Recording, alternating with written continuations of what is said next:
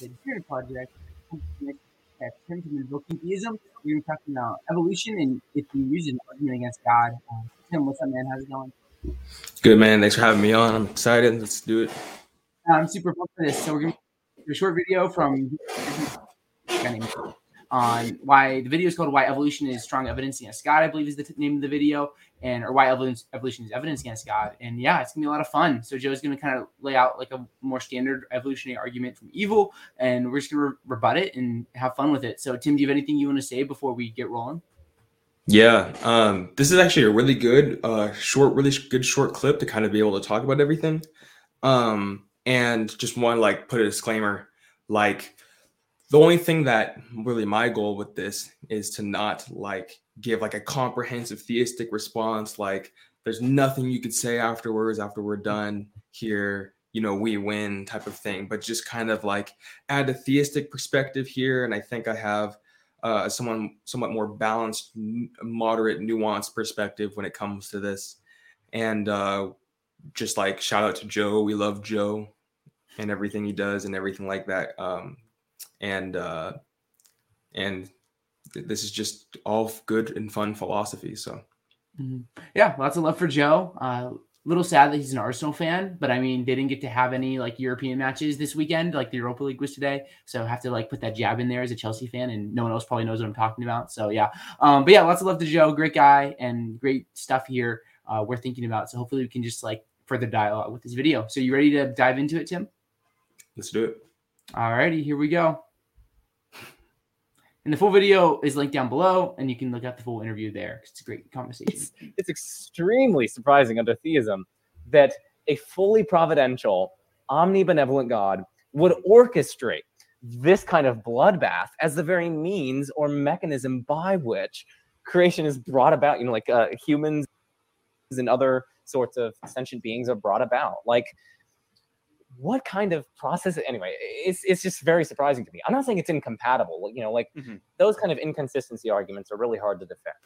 Okay so this is just to frame the context. This was an interview you did with dustin the non-alchemist i believe his name is and first dustin asked joe like what's the strongest argument for theism? And then now he asked joe like what's the strong argument, strongest argument for atheism? And this is kind of what joe says and he lays out the argument. So tim i'll leave it to you to start off. What are your thoughts? Yeah um how about you and I? We just kind of give our initial like our initial thoughts, and then we can kind of um, we can kind of then kind of like I guess lay everything out. Mm-hmm. Um, yeah. So I think it was really interesting. Um, uh, yeah, so he's talking about oh man, there's just so much to mm-hmm. to to unpack, so many yeah. nuances that just flood my mind. Um, so yeah, I mean, the first thing he said was, um, you know, this whole thing is just very very surprising um, mm-hmm.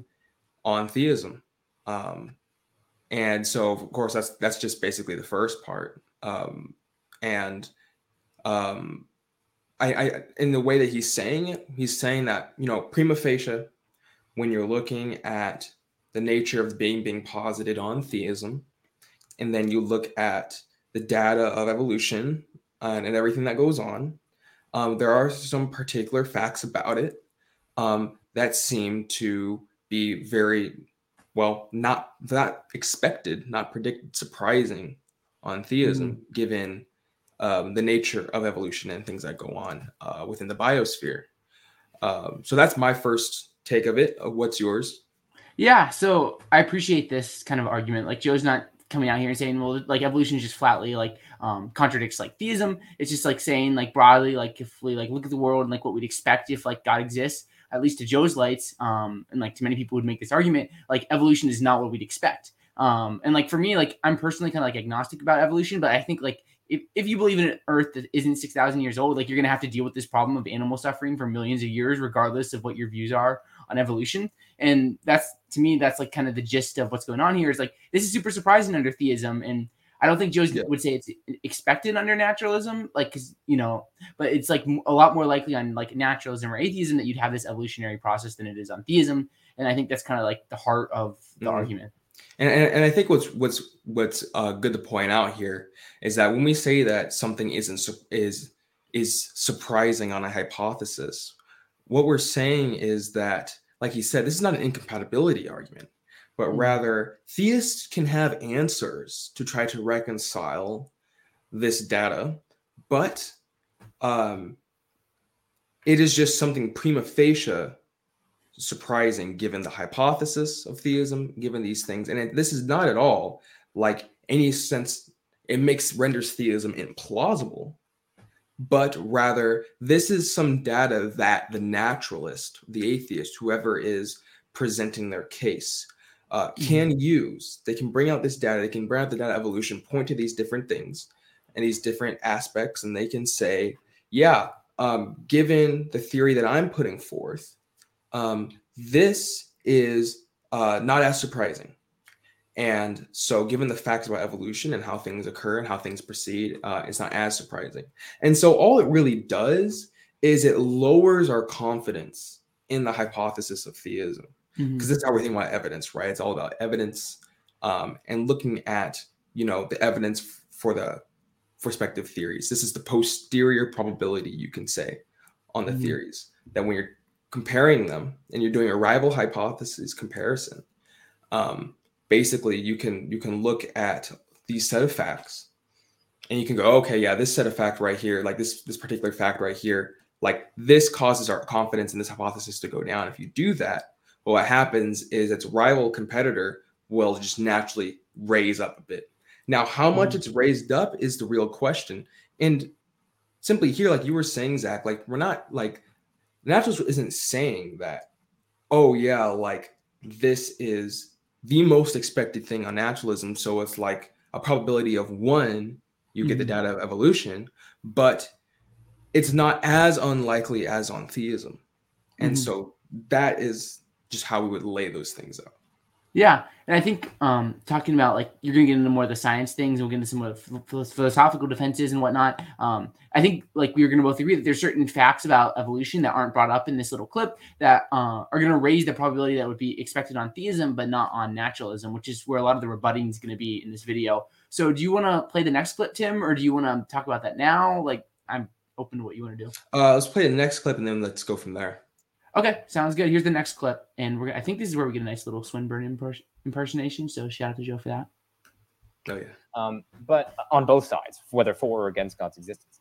Um, but it does seem just extremely surprising. These are non, these are these are moral, mere moral patients, right? They're not moral agents, uh, and so it doesn't seem as though a pig would be like, oh yeah, so I just experienced this suffering over here, and so and it's like, and so I'm going to develop my character in such a way. You know, it's like no, uh, the, the pig, the pig is just.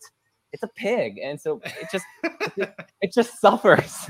Um, so anyway, it, it's just it, it's rough. It's rough when you think about that, and just Okay, uh, lots of fun Yeah. stuff here, So Tim. that, what are you that's weird, man. You know, it's just a pig. A pig is a pig. Yeah, exactly. So this, I mean, this is really interesting. So, I mean, we really got to get into when we are thinking about the. I mean, the title is called "Why Evolution Isn't Is Evidence Against God." Is that what it says? Or- Yeah, it's why evolution is evidence against God. Right. So, if you want to say that evolution is actually evidence against God, then what we have to do is we have to step back and we have to look at the entire data of the evol- the, the entire fact of evolution Mhm. because evolution there's a lot going on here Mhm. and what is the naive approach to this and what i mean by naive is um, once you start to look at it any further you're going to start to see that this falls apart. The naive approach is that well or the na- naive perspective is that well evolution is just this constant rough comp- bl- like bloody like competition between animals to get by and survive. Like the Hunger all Games, basically. dying. What? I said like the Hunger Games. Like it's just Hunger Games exactly. It's just this bloodbath and um and this has been going on and animals have been uh, in anguish and languishing for millions and millions and millions multi-billion years uh, of, of their existence. Um and and so the thing is is that um there is some truth to it but there's a whole lot of not a truth to it. Um and so this is kind of like what where we can kind of couch and park ourselves real quick. So when we look at the entire data evolution like we should ask like well first like what is evolution? Mhm. um, what is it? And, and i have a what i think is a decent uh, bare formulation of um, pretty bare bones formulation of really what, what evolution actually is. And so this is how I see we look at evolution and we look at its core fundamental components. This is what evolution is. It is a complex dynamical system where macro level stable reproducible metabolizing structures can can proliferate and enhance themselves over time. I'll say that again. It is a complex dynamical system where macro level, stable, reproducible metabolizing structures can proliferate and enhance themselves over time. Now, none nothing in that definition at all involves death, suffering, anguishing, languishing, um, nothing like that. Uh, disease, uh, um, predation, parasites, nothing like that. Um, that is, this is what evolution is. Um, and because evolution is a, is an unfolding process.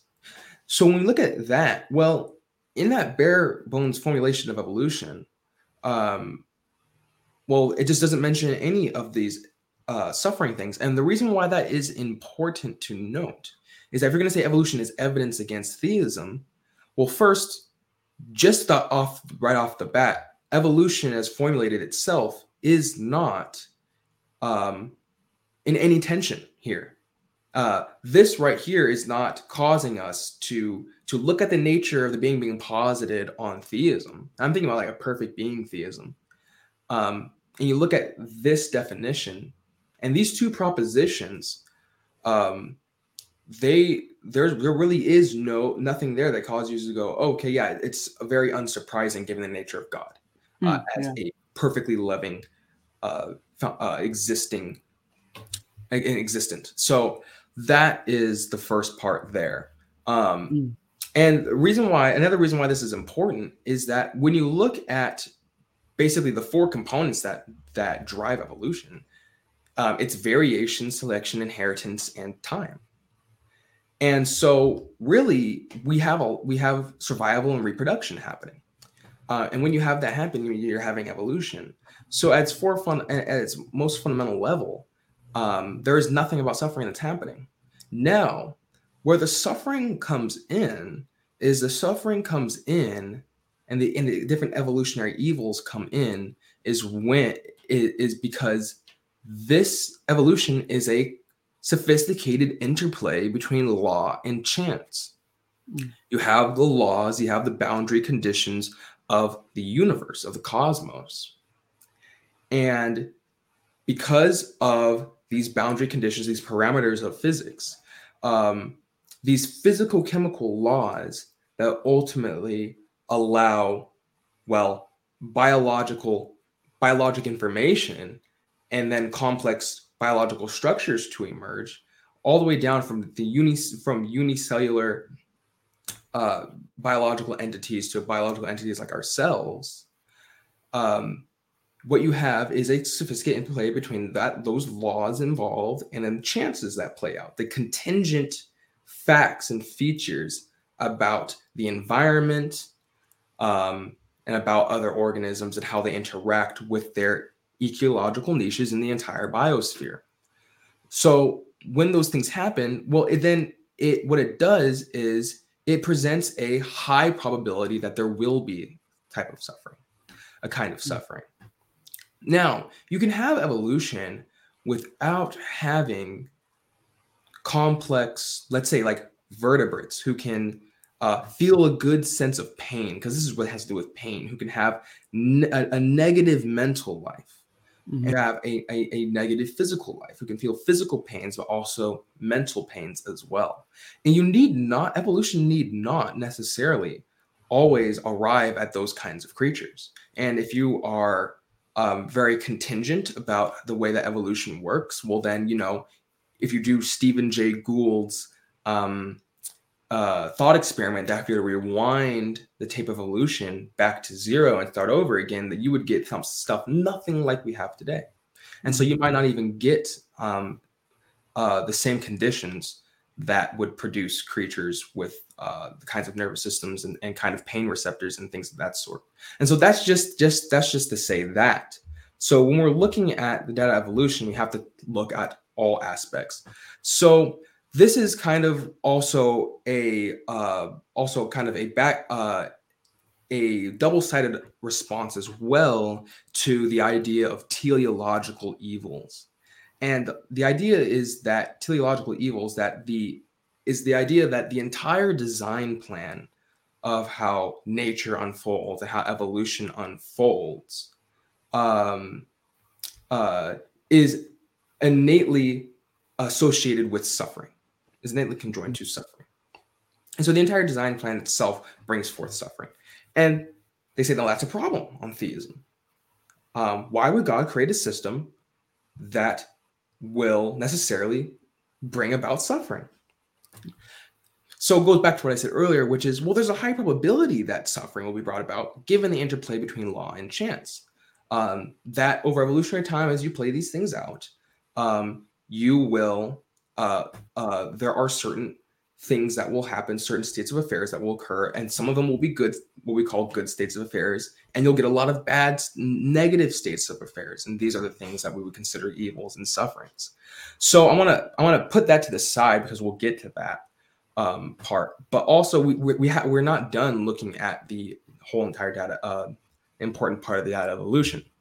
So we have to remember that um, evolution uh, is is so first we've talked about the sophisticated interplay of law and chance.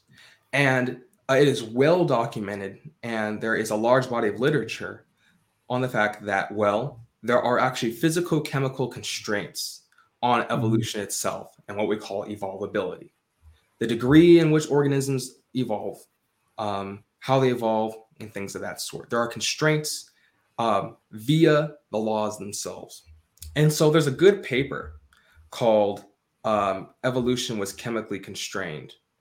And I want to read um, some of the abstract here to get mm-hmm. you a, a, a picture here. Because what we will start to see is that actually the data evolution actually has a lot of aspects to it that are very consonant with the hypothesis of theism.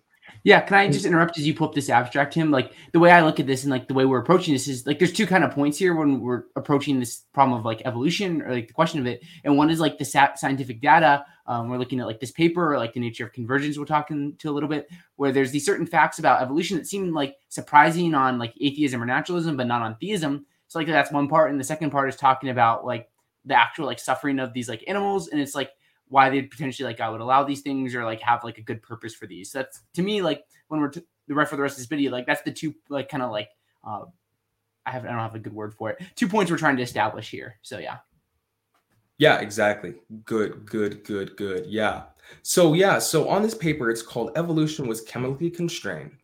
And it says in the abstract that the objective of this paper is to present a systems view of, ma- of the major features of biological evolution based upon changes in internal chemistry and uses of cellular space, both of which it will be stated were dependent upon on the changing chemical environment.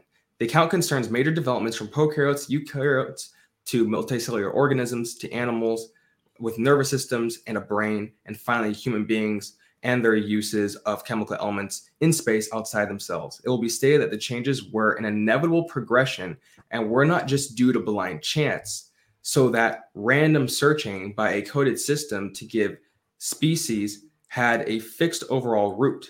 The chemical sequence is from a reducing to ever increasingly oxidizing environment while organisms retained reduced chemicals. This process was furthered recently by human beings who have also increased the range of reduced products trapped on Earth in novel forms. All the developments are, are brought about from the nature of the chemicals which organisms accumulate using the environment and its changes. And then it says here that, um, let's see, where is it? Um, because this is a large abstract um, mm-hmm. Might be clear. Um, It must. So at the end of the, where is the tunneling portion? One second. No, I want to get I- a. what I do, I'll add while you pull this up, Tim, is like Mhm. something to talk about, like when we're thinking about this, is like animals aren't just like morally like obsolete. And I'm not saying like Joe like infers this, but I'm just saying like this is something important to consider. Like just because an animal can't like um like in a serious like self-conscious way, like a human can like reflect on their suffering and like appreciate it for good, doesn't mean that like animal suffering isn't just like worthless. Um, so like Swinburne in the existence of God has a good quote where he talks about this. He says that like animals can do many of the things that we saw in this chapter. Um, and it is good that they should be able to preserve themselves and their offspring, and perhaps others of their species also from harm. When the gazelle sees other gazelles killed by tigers, it gives it knowledge of how to use its power for good ends, for its own benefit and that of its offspring, by escaping the tigers and helping its offspring to escape them. So I just bring up that Swinburne quote to say that like just because an animal can't like do the deep work that we can of like philosophy and stuff Yeah, like this is a good doesn't mean that like animal Uh, suffering um is, is meaningless. So and they can do good things. But you have your quote put up now, Tim?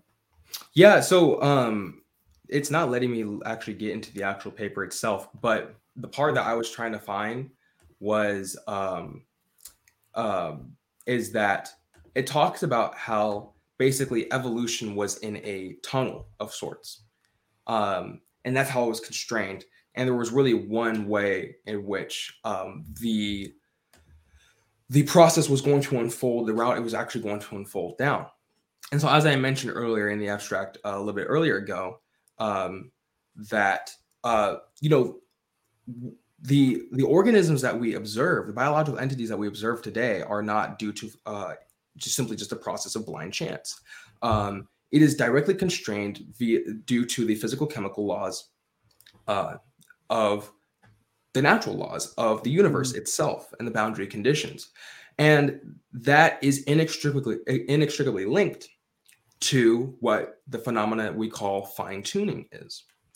Mhm. And when I refer to fine tuning, I'm simply talking about how physicists refer to fine tuning, which is that the for life to evolve anywhere, complex, stable, reproducible structures that are intelligent and are able to make moral decisions. Uh, that kind, that type of life, for that to evolve anywhere in the universe, um, there are very stringent and not lax conditions given by the parameters of physics, and that there are these life permitting conditions that are necessary uh, for the evolution of life. And so that's all I mean when I talk about fine fine tuning is that there are a narrow set of, of life permitting parameters. And we know this because the standard model of particle physics gives us this information. The standard model of particle physics is the best model we have currently. Um, we are still looking for a final theory, more fun, fundamental theory of, of physics, but the standard model is what we have now. And the standard model gives us the set of constants with the equations and the numbers and the mathematics. And theoretical physicists are able to, uh, within the standard model, see okay, if we do these deviations and these variations um, within the standard model, without violating the standard model, we can see what kind of universes will, will what, what they'll be like. And uh, the conclusion is that, well, not, not all physicists agree that the universe is finely tuned, right? Uh, they have their own kind of explanations, but the fine tuning phenomena refers to the, to the idea that, well, you can't just get, you can't just, there are necessary conditions for life. You can't just get it. Um, there are these, the standard model, that's what the standard model tells us. And so if that's true, in conjunction with the things I've said previously, um, there is this high degree of teleology when it comes to just getting evolution itself. Mhm. Do you want to talk about convert? Oh, sorry, I didn't mean to. I say talk about convergence and evolution because I think that's a very interesting kind of fact here. Yeah, and so that that can lead us to another data point, which is, um, well, let me take a look at my notes real quick. Um, Yeah, yeah, yeah, we, can- we can we can talk about uh, convergence. I can pop that into there. Mhm. Um, so if you've been following along with me up to this point, um, the thing to note is that we're trying to put evolution into its perspective, Mhm. and that really um, you have to have this high degree of teleology for evolution to even get off the ground, to even get going. Um, and it's this very sophisticated, complex process. And so as that process continues, well, there are also some other really interesting datum as well. And the reason why I bring up the teleology is that, well, teleology is very much a uh, something that is supremely consonant with theism. Mm-hmm. Uh, as we know, Swinburne he argues that there is a very high uh, probability um, that God would create an orderly, complex universe.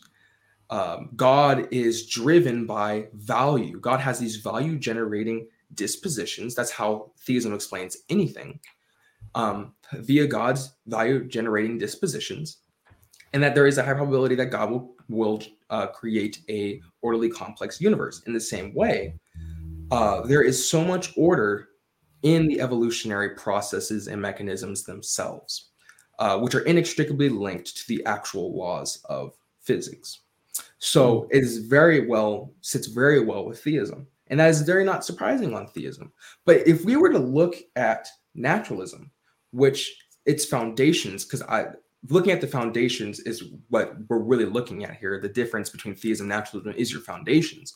If you look at the foundations of naturalism or some whatever hypothesis you have for atheism, um, it is ultimately going to be an impersonal, indifferent foundation.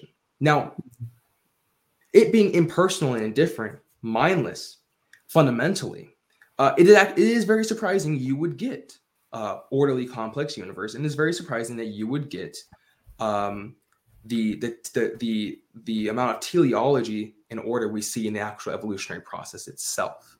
And so it's interesting now that we now that we look at it, we start to see which data sit where. Uh, and this is why I said we need to keep track of the nuances. And so Zach brought up something interesting about uh, something called biological convergence or evolutionary convergence. And there's this book by um, Simon Conway Morris called The Deep Structure of Biology. And it says, um, is convergence sufficiently ubiquitous to give it a directional signal? And put simply, biological convergence is when, so think about the biological divergence. When we talk about how speciation occurs, um, you will have an ancestral organism or ancestral pair, and as the populations diverge from one another um, and the variation takes place, organisms will diverge from their ancestral pair and they will start to acquire traits and phenotypes, morphologies, and structures that are divergent from um, their ancestral pair. That they um, so uh, examples abound, right?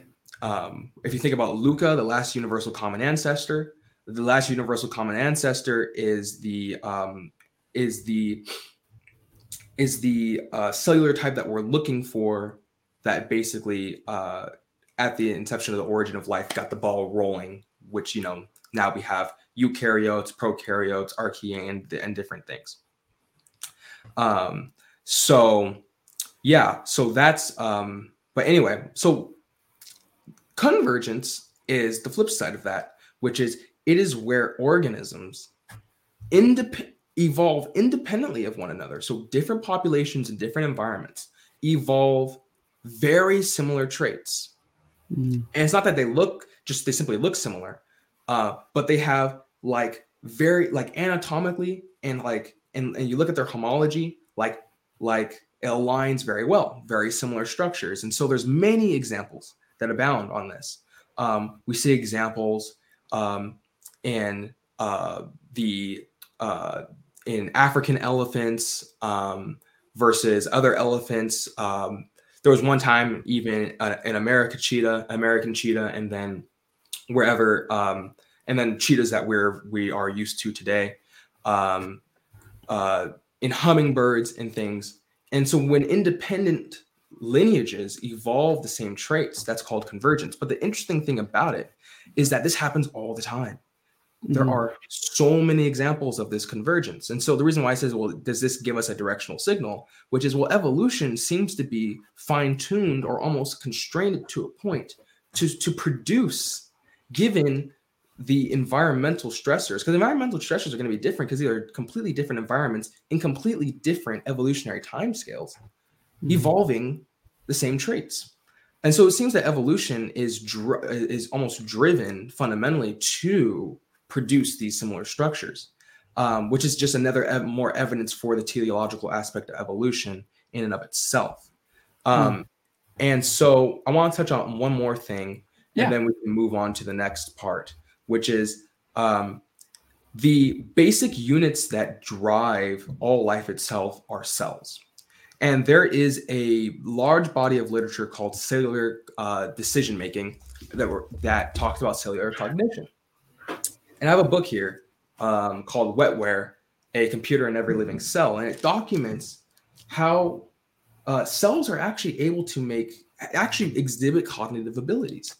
Now, I'm not saying that cells are conscious like you and I, and we and they can make, you know, reflect on the existential things of life, but cells are are like almost like quantum engines, computing machines, which are able to, and they're not dumb, they are able to um, cooperate with one another uh, and to come up with, to form complex cellular ecologies, to come up with solutions to protect the organism. And this is what happens uh, when variation occurs.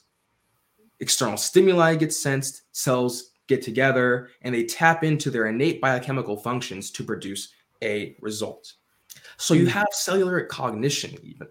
And again, these are facts that sit very well with theism. This is not very uh, surprising on theism.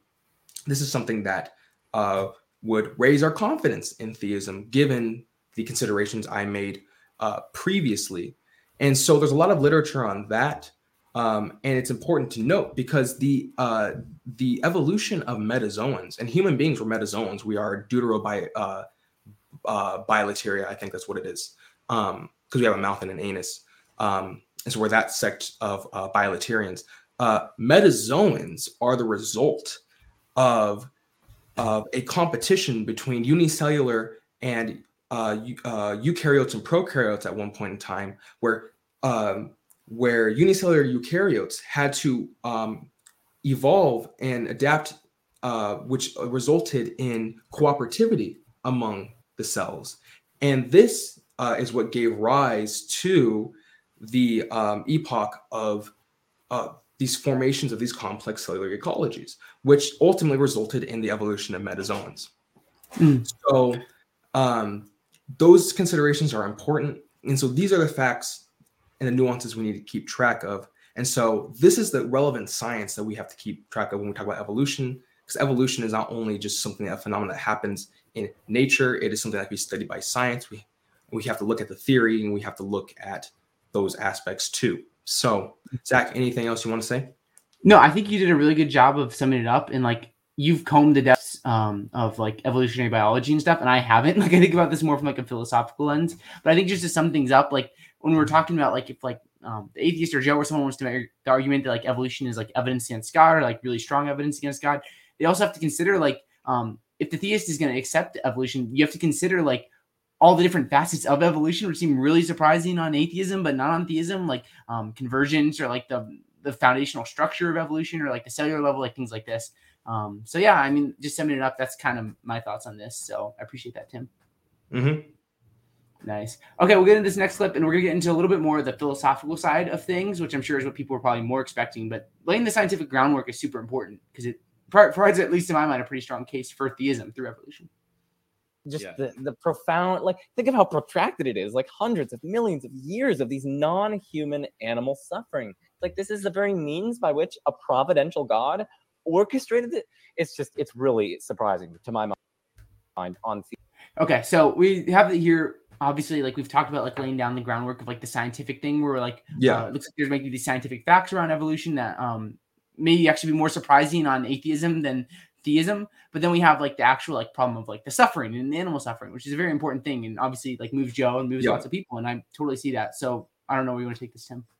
Yeah, so so there are different ways um, that you can cash this out. Um, you have uh, Quentin Smith with kind of a different one, which has to refer to the uh, like what he calls evil natural laws, and then you have on Felipe Leon's website, uh, ex apologist, his blog. Uh, in his 100 or so, ar- I think 100 arguments for atheism, he has um, a section on teleological evils, and I covered and I mentioned teleological evils previously um, and it's just the facts about the anguish and languishing of organisms over millions of years uh, through the evolutionary process, and that is essential to the process. Um, and then you have uh, uh, just simply the evolutionary evils that occur, mm-hmm. the predation, um, uh, the predator prey relationships, uh, parasitism, things of that sort. Mm-hmm. So that is what uh, the naturalist could say. Okay, I can I can see how all this stuff fits very well with theism over here. But then this is the stuff that fits very well with us, and this is disconfirmation against theism. Now, when I mm-hmm. say disconfirmation, disconfirmation is um, is an evidentiary term. Uh, if some data or datum disconfirms a hypothesis, that is evidence against the hypothesis, and it renders it less probable. And so what they're saying is that this renders it less probable. This gets into two things. It gets into one, it gets into anomalies and how anomalies relate to theories. And two, it gets into theodicy. So I'll go over anomalies. So Dougherty and Prus have this great paper called um, "The Problem of Evil as a as Anomaly," and what they say is that for any theory out there, bad theory, good theory, scientific theory, because uh, theism is a is um is a theory um is relevantly similar to a scientific theory. It's an overall narrative model uh, that is constructed to make sense of a specific body of facts. Um, and the reason why anomaly is relevant here is that in theories, you will run into anomalies, which is there are evidences or there are facts that are very surprising and uh, on these theories. Uh, they are even seen as counter instances of theories. Um, so basically, what happens is, uh, yeah, go ahead, take it. Um, basically, what happens is on these theories, uh, what you have going on is what can be considered a spectrum of anomaly. And in the spectrum, you have weak anomaly to very strong anomaly. And this is where you can get from where you will start to see okay, does it disconfirm or does it not disconfirm? So, this is what they call in the paper anomaly mongering, which is that if you are simply going to say, well, hey, this is just seems so surprising on theism, um, you know, what do we do? You know, it doesn't seem reconcilable on theism. Uh, that is simply anomaly mongering. It is not demonstrating that this is actually a disconfirmation or evidence against theism or whatever theory. It is simply sh- basically showing you the anomaly in the counter instance and saying, you know, it seems like your theory can't deal with this. Um, and this is what intelligent design theorists and creationists do with evolution all the time they will pick out very specific points along the way and they will say, hey, look, bacterial flagellum. Hey, look, Cambrian explosion, right? Hey, look, you need a problem of macroevolution, right? And that's anomaly mongering. They're going, evolution can't make sense of this, therefore, ID theory is better because it, it can make sense of this type of thing, supposedly, is what they say. Um, not at all an ID theorist. Um, like completely with evolution here, just in case anybody has that weird skepticism going on. Um, so, the same way in which evolutionary biologists answer the criticisms of intelligent design theorists, what they're doing is they are addressing their anomalies. Evolution is able to give a response to their anomalies, what we consider counter instances of the theory, something that is not directly predicted on the theory or very much expected. And they are able to may, remain within their epistemic rights by holding on to their theory in the in the fact in the face of counter instances and anomalies. And so basically what happens here is we need to to basically parse out is the datum of evolutionary evils, theological evils, is that simply just an anomaly or is it such a strong anomaly that's disconfirmation? And so the way that you would cash it out here is um, by looking at the virtue, specifically um, what you can call durability or explanatory flexibility. And basically, if a theory is durable or explanatorily flexible, it is able to respond to evidence. That the theoretical content of the theory is so that is able to respond to evidence, is able to deal with the problem of old evidence, and is able to accommodate evidence in a way that is non ad hoc and plausible given its theoretical resources. And this is what they do in evolution, which is they give responses that are consistent and consonant with the theory of evolution. And there are non ad hoc responses and answers to these anomaly mongering uh, situations by creationists. And so, in the same way, if theism is flexible enough to be able to account for new evidence and be able to accommodate instances, then basically, um, ignore my dad back there. Um, basically, um, then the theists are within their epistemic rights to uh, maintain that actually this is not disconfirmation of theism. Um, so theism is going to have its particular set of predictions, and then it's going to be able to explain everything that is, uh, let's say, moderately probable or more so probable than what its rival competitor is. And so then that's what gets us into theodicy. Theodicies are then those answers to the counter instances. And a successful theodicy is one that is non ad hoc and plausible given the theory. That this is something that just is either a hidden consequence of your theory, it's an answer that's a hidden consequence, a narrative that's a hidden consequence of your theory, or it is something um, that uh, is able to uh, really show that your theory actually does exhibit this flexibility. Now, theories that are too flexible um, are just unfalsifiable. They will always be able to account for data. So we want theories that are uh, have a healthy degree of flexibility, and that's what we see in evolution. So I so the way that theists answer uh, count for their anomalies is the same way that evolution accounts for it. So I know that's a lot right up front, mm-hmm. and so we can we can look at the suffering that way. Now I want to get. Oh, go ahead. No, no, no. I, I was you. You go. Okay. So, um, basically, um, what's going on here is we have to look at on naturalism. Okay, it's prima facie seems more probable on naturalism than theism of evolutionary evils. Mm-hmm. But ultima facie, is that true? Now, my the thing to take into account is evolution is what we call a general fact. And theism and naturalism are grand theories. And so these large scale theories are specifically able to take into account a specific set of facts, sorry, a, a set of facts that is um, general, right? So consciousness, morality, um, biology, et cetera, and so forth. And since they are these grand theories, these ultimate theories, these largest scale theories you could possibly have, um, there are specific things that we can look at that just they cannot touch. For example, neither theism nor naturalism predict that there would be that there would exist an electron, right?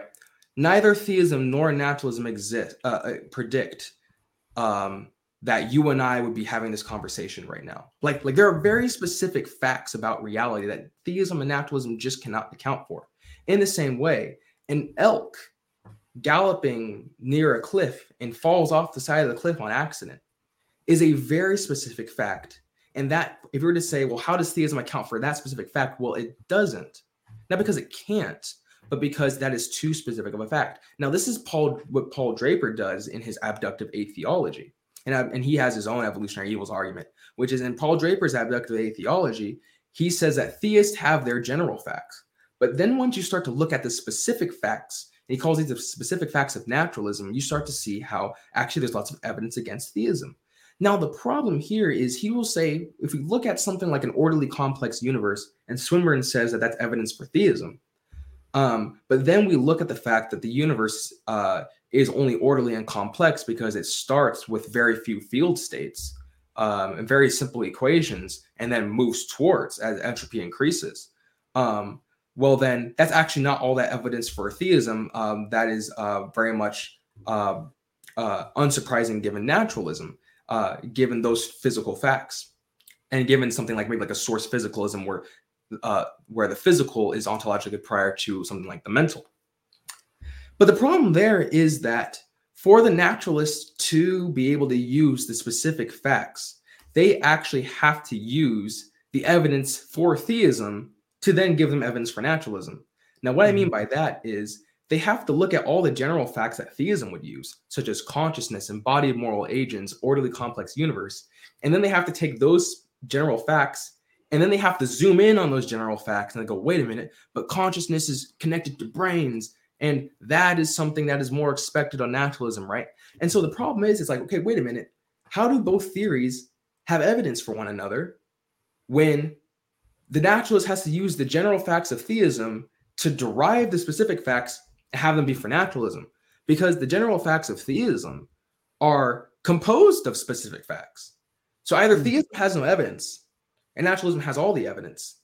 And that's just ludicrous to me that that's actually how the debate would go. So yeah, yeah. I was gonna say Tim, like, um, because with like time and stuff, like, do you have like looking at this um moving forward, like, do you have like a preferred like theodicy or defense you're kind of like building towards when looking at like yeah, the yeah, problem yeah. of like sorry, there's just so much to no, I know groundwork to put under this, so we have a proper way to think about it. So anyway, mm-hmm. I was just gonna end with theism and naturalism should be lo- relying on general facts, and I think theological evils evolutionary evils is a general enough of a fact that they can uh, use. So, anyways, mm-hmm. um, yeah, so I think that theism can account for its anomalies and doing so in a way that doesn't uh, completely destroy its priors and actually makes it more probable. Mm-hmm. And so um, I think that a great paper for us all to read is um, the Rasmussen and Westling paper yeah. on um, a called a randomness based theodicy for evolutionary evils um, where they basically jot down three different um, aspects or features of uh, randomness that actually um, are value conducive because God will only um, instantiate things in reality. That God will only choose a world ensemble to actualize, uh, given its degree of value. So if one, if C has more value than B, then he'll actualize C. Um, and what they're saying is that a a world with a high degree of randomness, this chanciness, subjective chance, is actually something that can instantiate lots of value. And so I honestly call it something like a cosmic soul building. That mm. when God goes to create, God would prefer to create on the basis of value a creation that unfolds largely on its own that is semi-autonomous. Why? Well, we have so many, we have uh, I think plausible reasons given theism as to why God would create such a system. And that system, the value of that system is the fact that if God creates a creation that can create, basically create on its own, as semi-autonomous, according and, and obeying God's rules, it's as if God is letting creation participate in the overall God narrative grounding narrative of creation itself, which is a beautiful picture. God is in relationship with creation because it's participating in creating as well. Mm-hmm. And so we what we have as well is we have this theme, this pattern of the universe moving towards more of an enhanced state. We have many more beautiful complex structures and it results in it results in something like a, a complex beautiful universe where you know when you zoom out and you look at galaxies, you look at the way that different stars and galaxies are interacting with each other, it, it almost paints like this big painting, right? Um, and God would see that that has lots of value because its creation is able to instantiate many things um, and basically able to basically play almost. Mm-hmm. And that results in animals. That results in animals that are able to go under, under evolution. Um, but because it is connected to the cosmic processes, there is a unity among all creatures, that all creatures share um, this large um, biological web, usually called the tree of life, but biologists are moving towards usually calling it a web. And we are able to relate in a very intimate way to all the animals before us but we actually stand on the backs of those animals. That our existence is owed to their existence, and that they've actually been able to serve in God's overall plan and narrative for bringing us here. And so we actually have a unity with all animals on the on the planet. We actually have unity with the stars because we are made of the same elements. And this is something great because God is basically ordering an ensemble to be holistically united. And this is something that can only come about if there is a sophisticated interplay of law and chance. And so I think that that gives us good reasons to think that God would instantiate a world ensemble with a randomness based semi autonomous creation. So mm. another part is well, then you say, okay, well, then is that enough to, um, what about the cost of suffering of all these different animals? Animals are still suffering. You know, is it more valuable to have this at the cost of all this suffering? And so this is where Trent Dougherty comes in. And I think Trent Dougherty and that I, who else, Zach, uh, takes Dougherty? Um, John Schneider has a good book that's similar. Um, it interacts with Dougherty's work. It just came out like a year or two ago, but Dougherty, Dougherty's the big one. Yeah, yeah. And so Dougherty has a book called The Problem of Animal Pain. It's the best book I've read on the subject. I think that is out on the subject. And um, he says that he extends the Irenaean soul building theodicy, building upon Hick as well, to animals themselves. And that, like what Joe is talking about, like when you have this pig and the, and this pig is it's just suffers, right? It doesn't say, oh, you know, I did this suffering because it built my character like you and I would, but the pig just suffers and it dies. Mm-hmm. Um, and there's this kind of implicit assumption that, well, animals can't soul build. They, they don't have the cognitive faculties that human beings have, the, um, where they have this higher order existential moral reasoning to do so. So what Dougherty puts forth is that yes, animals can soul build, but it doesn't necessarily have to happen in this life, in the earthly phase of life. That because God is perfectly good, God is going to have to do certain things because God is perfectly good. And one of those things that just follows from perfect goodness is that God's going to create creatures that he loves and that suffers. God is going to have to compensate them for their suffering. And so, same thing with animals. God loves the animals, people. Then God is going to have to compensate them for their suffering. And so, in the afterlife for these animals, the idea is that that's when they can undergo soul building.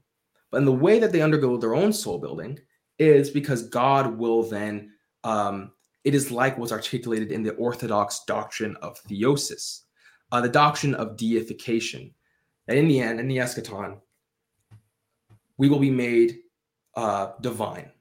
And so animals will be given these deified forms. Well, their rationality will be raised to that of humans or higher, where then they can finally see what their place is in the entire narrative and plan of God. And they can finally make sense of their suffering. And they can finally see from the beginning to the end exactly um, how um, they their existence contributed to God's overall plan and where they sit. And then they have a choice of whether or not they want to accept um, God in that or not. Mm-hmm. And so they're able to see the love of God in things.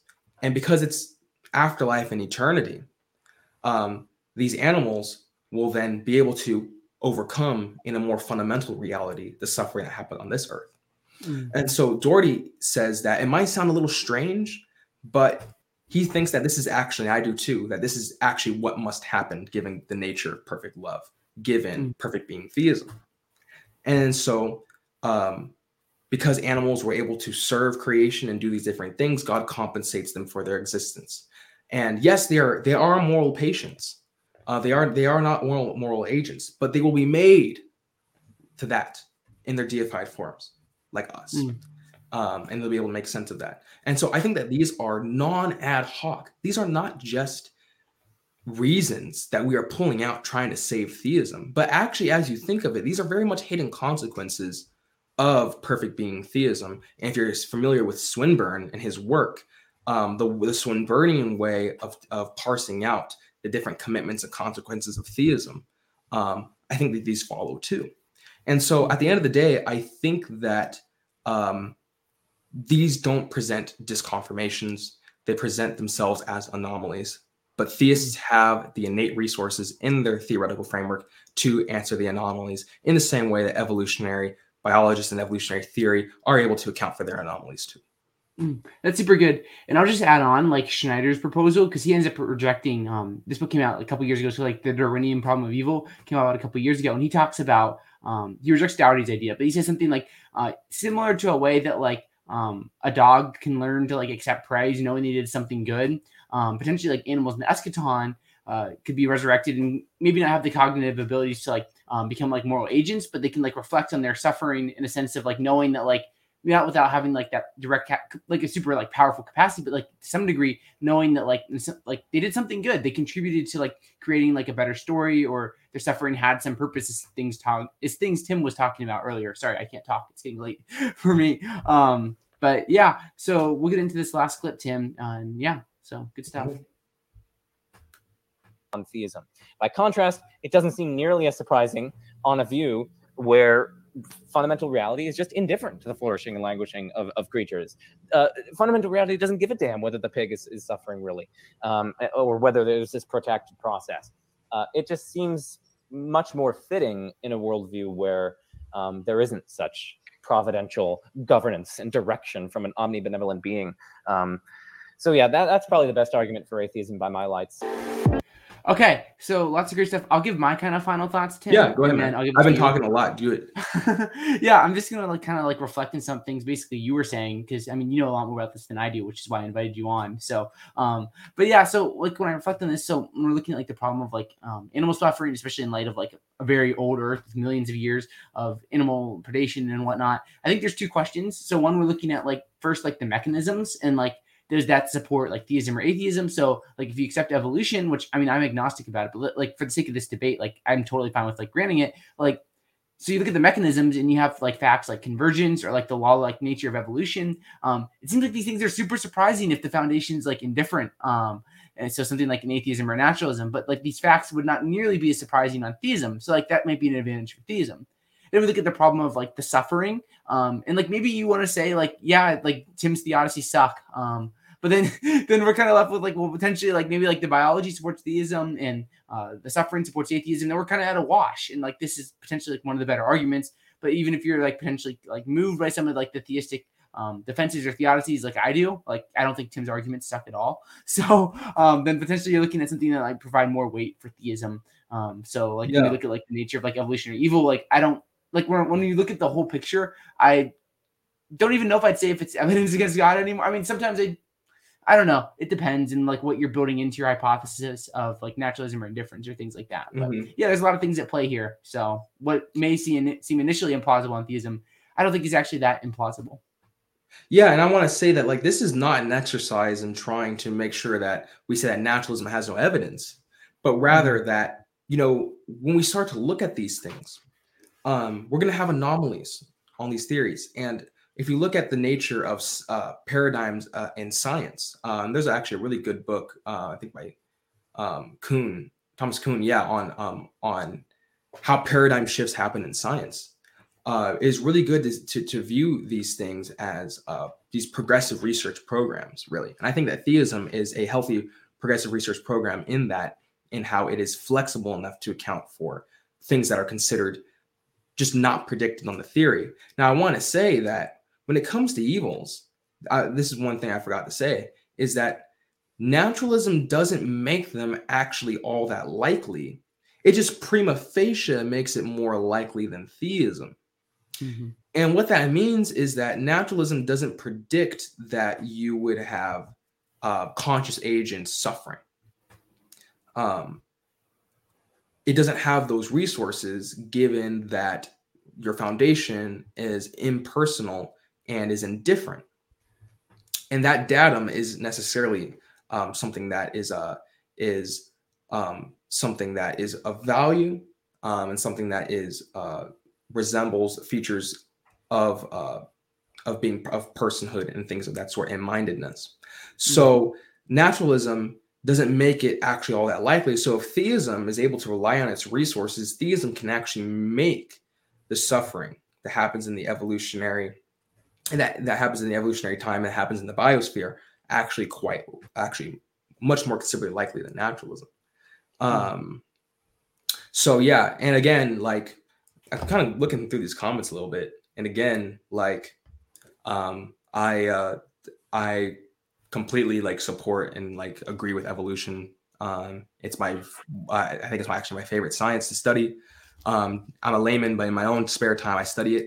Um, and I don't, and I think it's that it's the um, it's the only theoretical contender we have for explaining um, mm-hmm. uh, the, the diversity of life um, that we see exhibited in the biosphere. Um, and that's precisely why I um, I agree with Dougherty and Pruss that theism is a lot like evolution in the way that it addresses its so-called anomalies. Um, yeah. So, um, and it's cool because evolution is um, is there's this kind of tug of war within the uh, the field itself against whether or not it needs a rethink, you know, Pigliucci and those things, or an extended synthesis. I even have the book or whatnot, mm-hmm. or and things, or whether or not we need to add these new new new things in um, molecular genetics and genomics and file uh, uh, all these different things in. And it's the same way that theism responds to suffering. So I uh, just want to leave that there. Yeah. Well, Tim, thank you so much for coming on. And I'm sorry for rushing you towards the end.